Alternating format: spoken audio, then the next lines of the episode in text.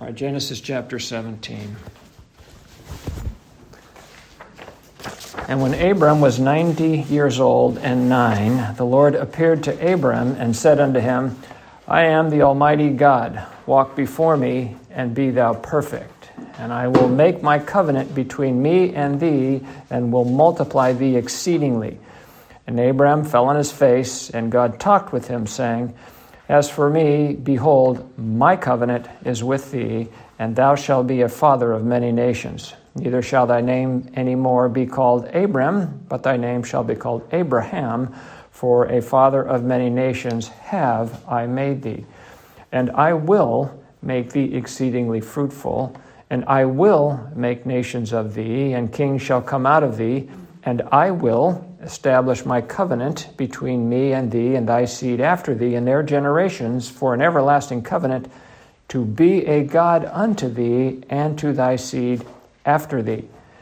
And I will give unto thee and to thy seed after thee the land wherein thou art a stranger, all the land of Canaan for an everlasting possession, and I will be their God. And God said unto Abraham, Thou shalt keep my covenant Therefore, thou and thy seed after thee in their generations. This is my covenant which ye shall keep between me and you and thy seed after thee. Every man child among you shall be circumcised. And ye shall circumcise the flesh of your foreskin, and it shall be a token of the covenant between me and you. And he that is eight days old shall be circumcised among you, every man child in your generations he that is born in the house or bought with money of any stranger which is not of thy seed. He that is born in thy house and he that is bought with thy money must needs be circumcised, and my covenant shall be in your flesh for an everlasting covenant. And the uncircumcised man child, whose flesh of his foreskin is not circumcised, that soul shall be cut off from his people. He hath broken my covenant. And God said unto Abraham, as for Sarai, thy wife, thou shalt not call her name Sarai, but Sarah shall her name be called. And I will bless her, and give thee a son also of her. Yea, I will bless her, and she shall be a mother of nations, kings of people shall be of her. Then Abraham fell on his face and laughed, and said in his heart, Shall a child be born unto him that is an hundred years old? And shall Sarah that is ninety years old bear? And Abraham said unto God, Oh, that Ishmael might live before thee. And God said, Sarah thy wife shall bear thee a son indeed, and thou shalt call his name Isaac, and I will establish my covenant with him for an everlasting covenant, and with his seed after him. And as for Ishmael, I have heard thee. Behold, I have blessed him, and will make him fruitful, and will multiply him exceedingly. Twelve princes shall he beget and I will make him a great nation. But my covenant will I establish with Isaac, which Sarah shall bear unto thee at this set time in the next year. And he left off talking with him, and God went up from Abraham. And Abraham took Ishmael his son, and all that were born in his house, and all that were bought with his money, every male among the men of Abraham's house, and circumcised the flesh of their foreskin in the selfsame day as God had said unto him. And Abraham was ninety years old and nine when he was circumcised in the flesh of his foreskin. And Ishmael his son was thirteen years old when he was circumcised in the flesh of his foreskin. In the selfsame day was Abraham circumcised, and Ishmael his son. And all the men of his house, born in the house and bought with money of a stranger, were circumcised with him. And thus is the reading of God's word, and all his children say, Amen. Amen. Our Heavenly Father, we pray thee now that you would pour out your Spirit upon us that we might understand your everlasting covenant, that it indeed is Christ Himself. In Jesus' name we pray. Amen. Amen. Um, the title of this morning's ser- um, sermon is Christ the Covenant Keeper. Christ the Covenant Keeper. Now, as I mentioned to you in my preamble, um, that I want us to appreciate what is said here in Genesis 17 in terms of the covenant, what the Lord is actually talking about. One of the points you should have gotten from last week was that the circumcision of the foreskin, as set forth here in Genesis 17, is a token of the covenant. Verse 11 plainly tells us that it is a token of the covenant. It is not the covenant and therefore has no substance to it. This is not a novel idea or, or new principle in the Bible. I'm going to take you to Genesis chapter 9, where Noah has come out of the ark and God is speaking to him. In Genesis chapter 9, verses 11 through 17, we read, And God spake unto Noah and to his sons with him, saying, And I, behold, I establish my covenant with you and with your seed after you, and with every living creature that is with you of the fowl, of the cattle, and of every beast of the earth with you, from all that goeth out of the ark to every beast of the earth. Verse 11 and I will establish my covenant with you, and this is it. Neither shall any flesh be cut off any more by the waters of a flood, neither shall there any more be a flood to destroy the earth. That's the covenant. Man had nothing to do with the covenant, he's simply the beneficiary of it. Now, verse 12. And God said, This is the token. This is the token of the covenant which I make between me and you and every living creature that is with you for perpetual generations. I do set my bow in the cloud, and it shall be for a token of the covenant between me and the earth. And it shall come to pass when I bring a cloud over the earth that the bow shall be seen in the cloud, and I will remember my covenant which is between me and you and every living creature of all flesh, and the water shall no more become a flood to destroy all flesh. And the bow shall be in the cloud, and I will look upon it that I may remember the everlasting covenant between God and every living creature of all flesh that is upon the earth. And God said unto Noah, This is the token of the covenant which I have established between me and all flesh that is upon the earth. Don't get it in your head that a token, excuse me, that a covenant requires you to agree to it or that requires you to participate in some uh, way to make it come to fruition. Noah had nothing to do with this. The animals had nothing to do with it. God made the uh, covenant. He said, This is what I'm going to do. And by the way, so you can remember that, and so that I will remember the covenant, as though God needed something to remember anything, I'm going to put a bow in the sky, and then you'll feel comfortable when you see that. So, back in Genesis 17, we read that Given that circumcision here is but a token or sign, we should appreciate that it means nothing materially in terms of our salvation any more than the rainbow will keep God from destroying all flesh upon the earth. It is nothing but refracted light. The covenant is anchored not in the token, but in God's promise, in God's word. So you'll find many places in the scripture that make reference to God's promise. God's promise is what keeps him from doing something other than what he said he would do. He promised he would do something, and therefore he would do it.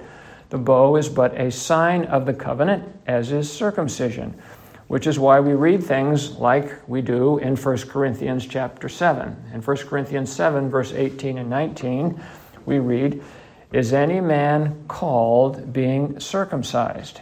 Being called meaning called to Christ. If you're circumcised, he's speaking of the Jews. Those were referred to as the circumcision. So they're circumcised, but not all of them are called. So the Lord is setting a spiritual truth here. Is any man called being circumcised?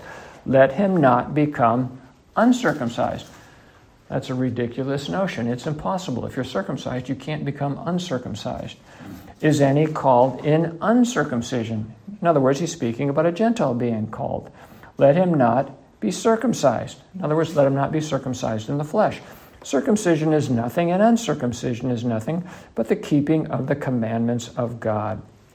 Galatians 5 6. For in Jesus Christ neither circumcision availeth anything, nor uncircumcision, but faith which worketh by love. He's talking about the circumcision of the flesh. Verse 15 of Galatians 6 For in Christ Jesus neither circumcision availeth anything, nor uncircumcision but a new creature. Regeneration is what is in view here in terms of what the token points to. So, though circumcision of the flesh means nothing materially respecting our salvation, as a token or as a sign, it means everything typologically. In this regard, circumcision is similar to New Testament believer baptism. Just to be clear, circumcision and believer baptism represent two different things typologically and should not be conflated. So, by way of example, we might ask the question Do I have to be baptized to be saved? Well, the next question would be what do you mean by baptism? Do I have to be baptized in water? Well, the answer is no. You do not have to be baptized in water to be saved. Do I need to be baptized by the Holy Ghost? Absolutely. You must be baptized by the Holy Ghost. So, in like manner, we ask the question Do I need to be circumcised? Well, you mean in the flesh? Well, the answer is no. You do not need to be circumcised in the flesh. What about your heart? Does your heart need to be circumcised? And the answer is absolutely. Your heart must be circumcised. Now, consider the two thieves that were on the cross with Christ. Both go up on the cross reviling against Jesus. Both have their hands and feet nailed to the cross. Neither can do any work to effect their salvation. Later, one of them repents, and yet there's no outward change to him, only an inward change to his heart. Whereas Jesus tells him that, quote, today shalt thou, excuse me, today shalt thou be with me in paradise we know that while his hands and feet were literally nailed to a cross and unmovable, he was baptized with the Holy Ghost, and his heart was circumcised with a circumcision made without hands. He was a new creature in Christ, which is what Galatians 6:15 is what actually avails a person. So clearly the thief could do no work contributing towards his salvation, and neither can we do any work contributing to our salvation, nor could Abraham do any work contributing to his salvation. So, looking at Abraham again, I want to consider the big picture. Romans 4 says that Abraham was justified before he was circumcised. And Galatians chapter 3 builds on this where we read that the law, which came 430 years after God's promise to Abraham, cannot take away nor override the promise. Just like God's promise not to flood the earth was anchored in the promise, the promise that um, God would be the God of Abraham was anchored in God's promise. Um, now, Galatians chapter 3, verses 16 and 18, I'll read that. It says, Now to Abraham and his seed were the promises made. He saith not unto seeds as of many, but as of one, and to thy seed, which is Christ. And we've seen that looking in the past at the promises that were made to Abraham and his seed as different than the promises that were made to the seed. The promises made to the seed refer, refer to those that are physically related to Abraham and are all conditional. The promises to Abraham and his seed are seeds, uh, meaning Christ being the seed, are unconditional. So in verse 17, we read, and this I say, actually, I'll start in verse 16.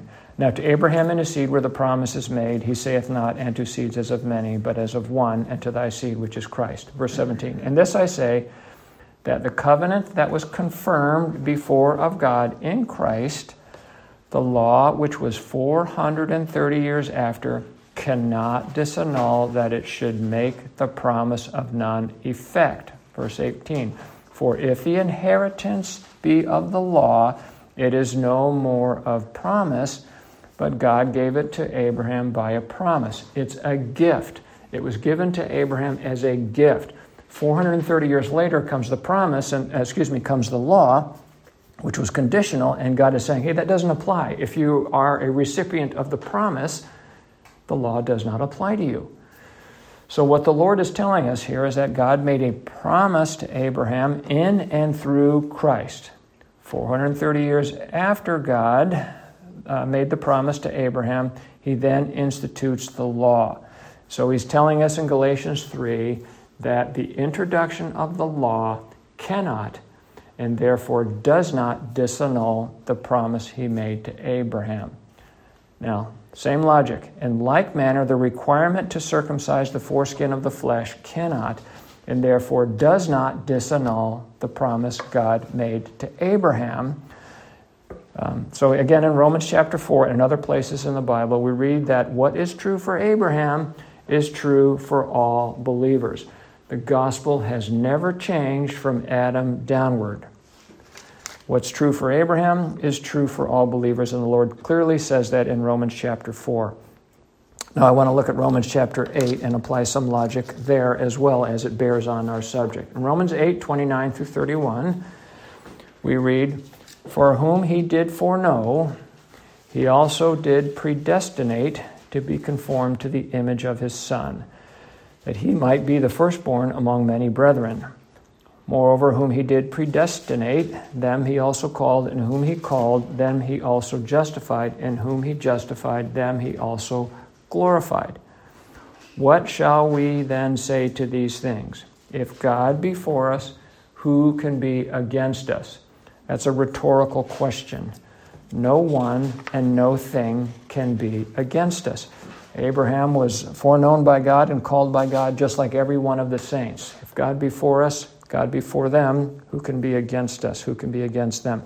No ordinance, no one, no thing, no person can be against us. No ordinance, such as circumcision or baptism or any law, can be against us, nor can it be against Abraham.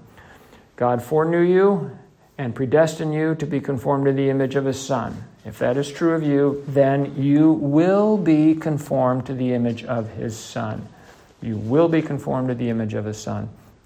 Verse 2, 32 through 35 of Romans 8, we read, He that spared not his own Son, but delivered him up for us all, how shall he not with him also freely give us all things? So, having given us the life of his Son, which he did when he circumcised him on the cross, the, uh, he was circumcised when he was crucified, what might God ever withhold from us that could ever compare with the death of his Son, which he gave us through his love?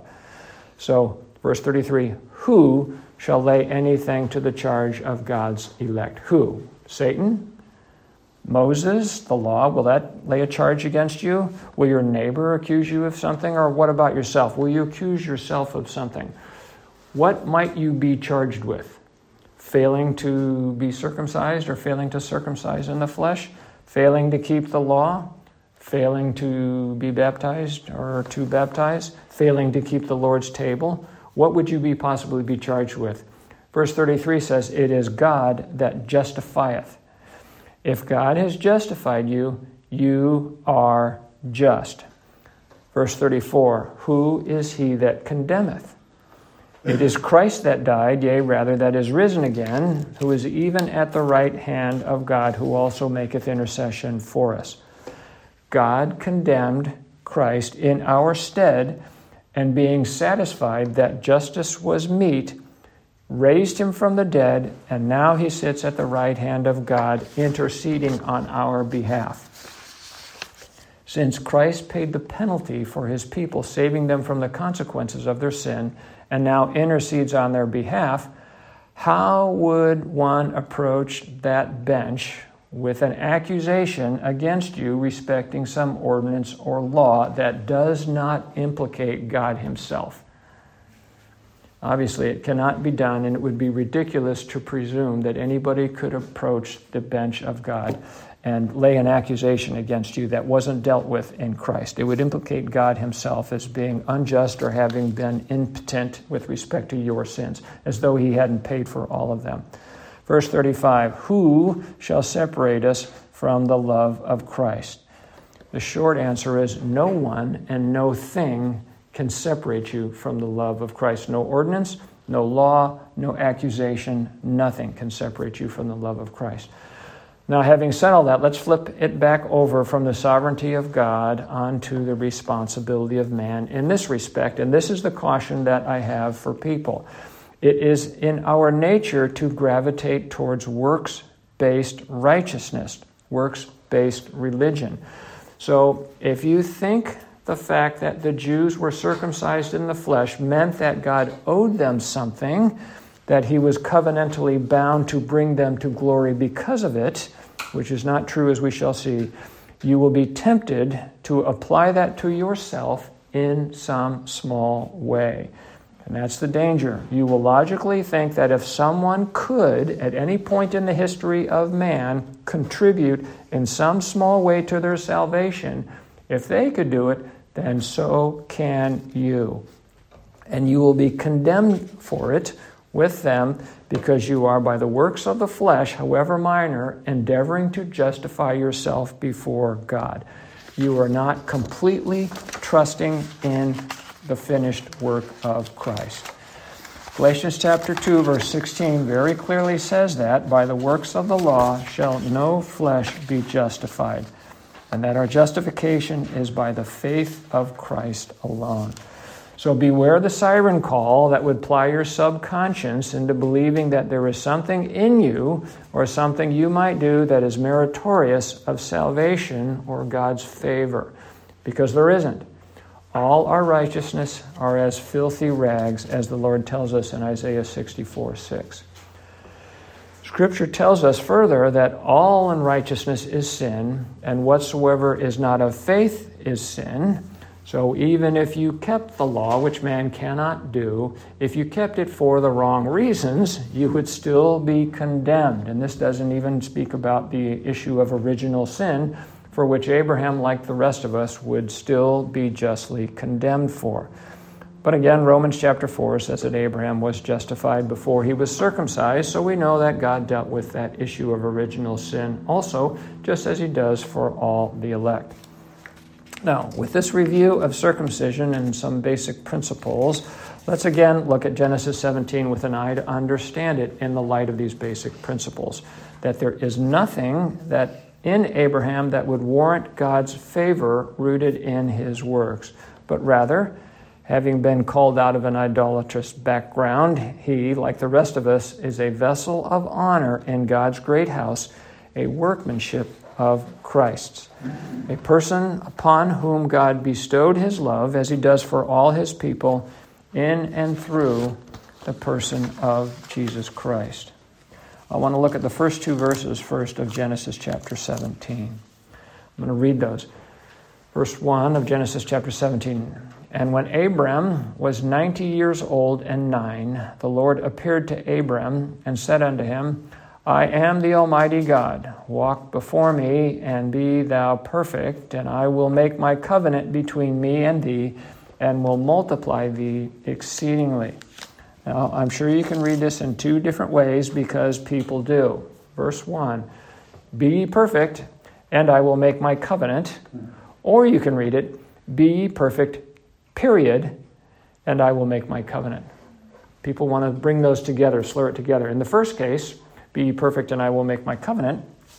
If you read it that way, that is works based, and there are some people that believe that if Abraham walked before God and was perfect, then God would make and keep a covenant with him. That the making of the covenant was conditional upon Abraham's conduct, that is, of his conformity to what conditions God might set upon him or his progeny, like circumcision. This line of thinking is rooted in how they apply the conditional covenant that God made with Israel in Exodus chapter 19 through Exodus 24, which was ratified in blood.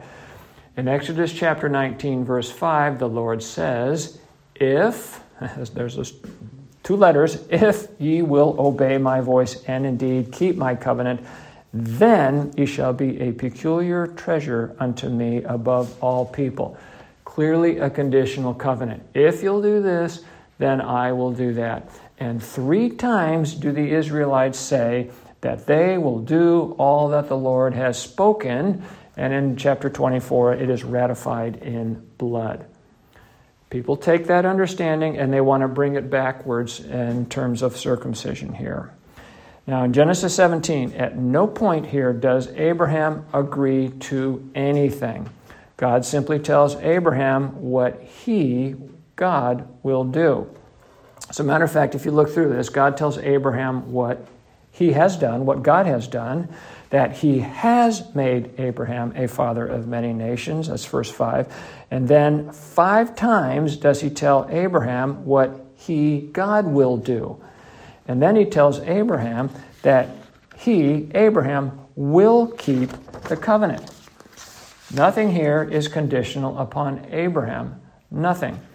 The Almighty God says, I shall, I have, and five times I will. And then finally he says, Thou shalt all dictatorial and directive from God to Abraham, which is how this very one sided conversation begins with the Almighty God telling Abraham to walk before him and be perfect. That's an imperative.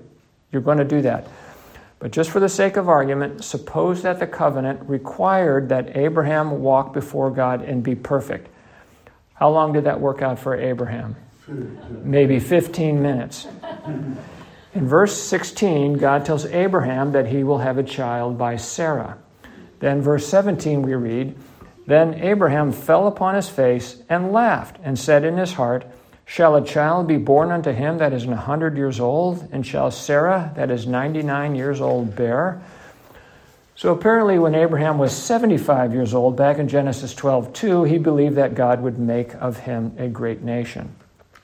Then, apparently, when he was 85 years old, back in Genesis 16, he believed only half of the promise that the son would come from him, but not Sarah. And now that he's 99 years old, he believes none of it because he doesn't think that neither he nor Sarah are capable of bearing children. So, how's that for our man of faith? Reverentially falling on his face before the Almighty God while laughing at what God has said would happen as though it were ridiculous. And then, to add insult to injury, he advocates against the child of promise, Isaac, in favor of the child of the flesh, which is Ishmael. Verse 18 And Abraham said unto God, Oh, that Ishmael might live before thee.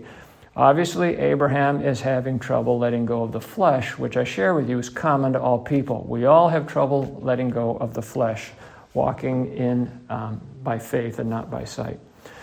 Clearly, the covenant does not depend on Abraham walking before God and being perfect. Otherwise, it was doomed for failure. Place any portion of a covenant upon any man other than the God man, Christ Jesus, and it will fail. Abraham's only contribution to this conversation is one of disbelief and pushback. And yet, in Romans chapter 4, verse 11 and 12, we are told that he is said to be, quote, the father of all them that believe, those that walk in the steps of our father Abraham. I've walked in those steps, the ones that we read here about pushing back and arguing with God. But by God's grace, I'll walk in the steps all the way to glory. So, why does it say that in Romans chapter 4? Because the methodology by which God imputes righteousness to Abraham is the same methodology he employs for all of us who are justified. And that is by grace alone, through faith alone, in Christ alone. Jesus says of Abraham in John chapter 8 verse 56, he says, quote, "Your father Abraham rejoiced to see my day, and he saw it and was glad." Abraham saw the cross of Christ and he looked forward to it, just indeed as every one of us has looked back to the cross of Christ. Everyone saved by God's grace has looked to the cross. Of Abraham, it could also be said, as we read in 1 Timothy 1:15, this is a faithful saying and worthy of all acceptation, that Christ Jesus came into the world to save sinners, of whom I am chief. The same can be said of every one of us. Everybody can insert their name in there, of whom I am chief, because we're all sinners just like Abraham was. What is interesting is that the description of Abraham's walk, which is summarized in Romans chapter 4 and in Hebrews chapter 11, doesn't seem to match the details we read about in Genesis as Abraham's life is set before us. In Genesis, we see that Abraham stumbles in sin as we all do, and this is helpful because we know that he yet gets to glory because God is not the God of the dead, but the God of the living, and He is the God of Abraham, Isaac, and Jacob. So we know that they're in glory.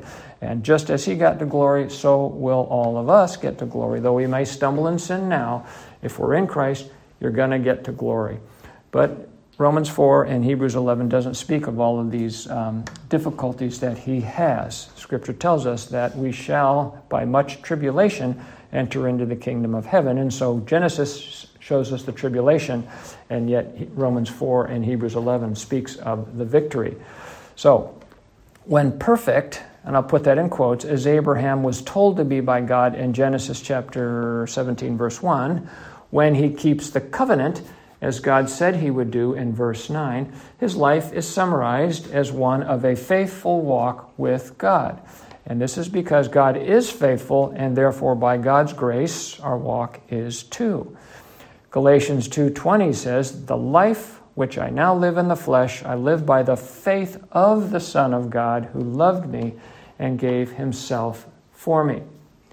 God never leaves us nor forsakes us. He never lose, loses one of his own. They all keep the covenant in Christ. They are all circumcised in Christ. They are all positionally obedient in Christ. They are all blameless in Christ. And they are all perfect in Christ. In Christ, the saints walk before the Almighty God and are perfect because Christ is perfect and Christ is the keeper of the covenant. That Christ is with Abraham and in him is alluded to in verse uh, 4 of Genesis chapter 17, and it's also in verse 13. Now, recall last week that I said that Christ himself is the covenant. I'm going to read those verses now. I didn't read them last week, I just made reference to Isaiah 42 and Isaiah 49. So in Isaiah 42, 6 through 8, we read, I, the Lord, have called thee, speaking of Christ, I have called thee in righteousness, and will hold thine hand, and will keep thee, and give thee for a covenant of the people, for a light of the Gentiles, to open the blind eyes, to bring out the prisoners from the prison, and them that sit in darkness out of the prison house I am the Lord, that is my name, and my glory will I not give to another, neither my praise to any graven images. If you want to ascribe any point of your salvation to yourself, you are stealing God's glory. And God has said here, He will not give His glory to another. This is one of the verses that the Lord alludes to in um, Luke chapter 4 when the Lord is in the temple and he reads from the prophet Isaiah. And he says, This day that um, prophecy is fulfilled in your sight. In other words, it speaks about me, and I'm standing here right in front of you to open the blind eyes and bring out the prisoners. In Isaiah 49, 8 and 9, the Lord says almost the same thing. Isaiah 49, 8 through 9. Thus saith the Lord, In an acceptable time have I heard thee, and in the day of salvation have I helped thee, and I will preserve thee and give thee for a covenant of the people to establish the earth, to cause to inherit the desolate places, that thou mayest say to the prisoners, Go forth to them that are in darkness, show yourselves. Jesus is the light that came upon the world and revealed himself to certain people. He is the one by whom the preaching of the gospel and him going to the cross has freed Satan's prisoners from the prison house. Isaiah 14 speaks about how Satan did not re, um, release his prisoners. Christ set those prisoners free when God gave him to be a covenant, when God crucified him on the cross. Jesus was given as the covenant when he was crucified. In Genesis 17 4, here, when the Almighty God says, My covenant is with thee, he's saying that Christ is with him. Over in verse 13, when God says that my covenant shall be in your flesh as an everlasting covenant, he is speaking of the seed of Christ which would come through Abraham, Isaac, and Jacob. Back in Genesis 12:3, you'll recall that God had said, "In thee shall all families of the earth be blessed." That's an allusion to Christ coming from the seed of Abraham. And so the Lord is reinforcing that again here in Genesis 17 when he says that my covenant shall be in your flesh. And then down there in verse 21, he says, My covenant will I establish with Isaac. In other words, is coming down that line Abraham, Isaac, and then uh, Jacob, which we'll get to later. So, again, to appreciate and apprehend the promises of God here in Genesis 17, we should separate the everlasting covenant, which is Christ, from the token of the covenant, which is the circumcision of the foreskin of the flesh. The token points to the spiritual reality of the seed coming through blood. It speaks of the circumcision of Christ on the cross, in whom the sins of our flesh are cut off and by whom our hearts are circumcised. Circumcision of the foreskin of the flesh has nothing to do with that reality, it is only a token. What I would again draw your attention to in this section is this. If you circumcise your man child, that does not mean that they will inherit the promise of God. Ishmael, son of Abraham, was circumcised and was yet cast out. Galatians 4:30 What saith the scripture? Cast out the bondwoman and her son, for the son of the bondwoman shall not be heir with the son of the free woman. I don't know how God could make it any plainer. He says three times in Genesis 17 that Ishmael is the son of Abraham. He was circumcised, and he's telling you here that he's not going to be heir with the son of promise. So circumcision does not get you the promise. So the token means nothing in terms of placing God under obligation to man. On the other hand, what it does say here is if you fail to circumcise your man child, that person shall be cut off from, quote, his people. Now, remember last week or the week before, we were talking about people getting buried and being buried with their people, different people. So that person that's not circumcised shall be cut off from his people. It would be peculiar indeed if it meant more than that, because it would mean that men are under a different obligation to God than women are, which would contradict the gospel, because women are not circumcised in the flesh. So we should appreciate the fact that it does not say that the uncircumcised man child would be cut off from God. Last week we read in Acts 15 from the council at Jerusalem where the church leaders worked out that circumcision was not necessary to effect salvation, at least not for the Gentiles anyway. It took them quite a while to appreciate that Abraham was a Gentile when he was justified by God, that he was justified before he was circumcised. Romans 4 um, 9 and 10 says that faith was reckoned to Abraham for justification when he was in uncircumcision. So it's a blessing for us to have the New Testament commentary on a subject that has been so misunderstood over the years.